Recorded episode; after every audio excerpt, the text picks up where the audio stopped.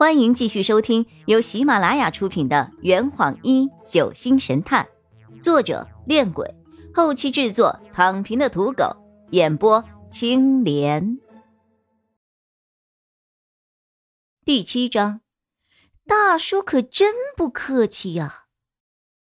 随后，洛佩帮我解开了疑问：林雨涵同学，你的母亲早就离世了。第三继承人并不构成威胁，可是老板娘排在第四位哦。也就是说，一旦他前面的继承人都出了问题，那他就可以合理合法的拿下你父亲的所有遗产了。我恍然大悟，现在林雨生的身份未知，下落不明，母亲早早离世。我便成为了姑姑继承父亲遗产唯一的一个阻碍。一旦我也失去了继承权，那姑姑就能够成为最大的受益人。因此，现在的我对姑姑来说是存在利益威胁的。不会吧？我苦笑着，她可是我姑姑呀。钟叔眯起了双眼，眼角的皱纹清晰可见。亲兄弟明算账。这句歪理你没有听过吗？啊！洛佩翻了一个白眼儿，嗯，这是歪理吗？哈哈哈哈！老杨，老杨！一个洪亮的声音忽然响起，打断了我们三个的对话。一个身穿白色西服、身段笔挺、充满威严的中年男人阔步走了进来，他面带微笑的站在姑父面前，与他握手。他身后还跟着一个又高又瘦、手里拿着工具箱的年轻男子。老庞，哎呀，这几个月去哪儿了呀？一点消息都没有啊！看起来是姑父的熟人，他倒一点也不客套，紧紧握着中年人的手。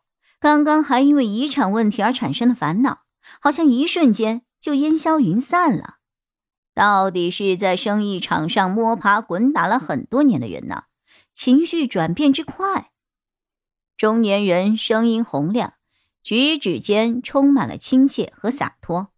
我这次去云南那边交流学习了三个月，临走的时候忘记来看老朋友了，别介意啊。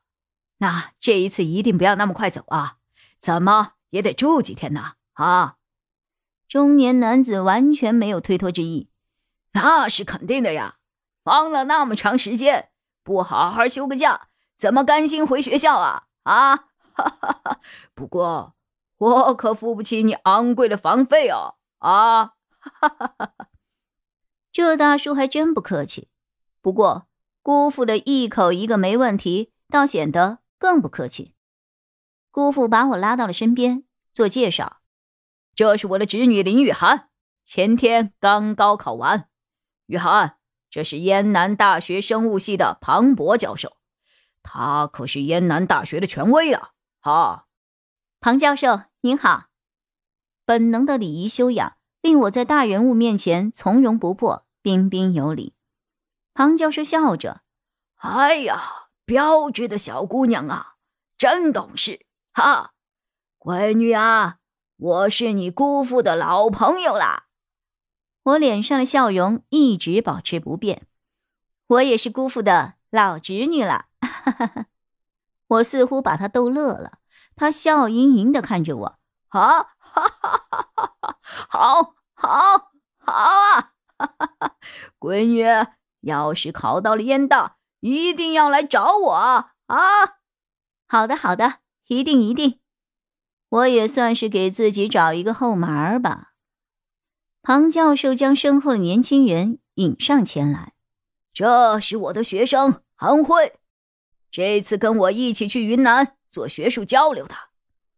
这个男生衣着整洁，面容清秀，脸上架着一副黑框眼镜，显得有些腼腆。嗯，你们好，走走走，咱们进屋再聊。姑父一边拉着庞教授往里院走，一边对钟叔说。老宋啊，中午多弄一点菜啊！钟叔答应后，转身回了厨房。洛佩对我说了一句：“我也去忙了，哦，也匆匆离开了。我今天哪儿都没去，原本计划这两天出去逛逛，走走邻居，串串门好好的回味一下故土。可中建律师的出现，让我突然对生活有了新的认识。夜晚，我静静的躺在床上，吹着清凉的晚风，透过天窗望着天上的月亮。今晚的月亮就像一块残缺的硬币。离整圆还差了一个缩形，我的大脑飞速的运转，回想着今日发生的一切，顺便盘点了一下目前的局面。第一继承人下落不明，而且这个人还不一定存在。母亲已经去世了，我作为遗嘱的第二继承人，只要在这七天内林雨生不会出现，我就能够合法的继承父亲的全部财产。我能够感受我的心跳汹涌澎湃，此起彼伏。终于可以告别寄人篱下的生活了吗？终于不用再前途堪忧了吗？终于可以过上富足的大康生活了。幻想了一大堆稀奇古怪的东西后，一股邪恶的念头从我的脑中冒了出来。我真实的希望这个林雨生不要出现，就当他不存在，从来就没有这个人。反正我对他什么印象都没有，就算是亲哥哥，也不存在任何的感情。左边的恶魔怂恿完我之后，右边的天使又柔声细气的对我说：“那可是你的亲哥哥呀，是比你姑姑还要亲的人，你想想看。”你自己不再是一个人了，有个温柔体贴的哥哥和你一起生活，难道不好吗？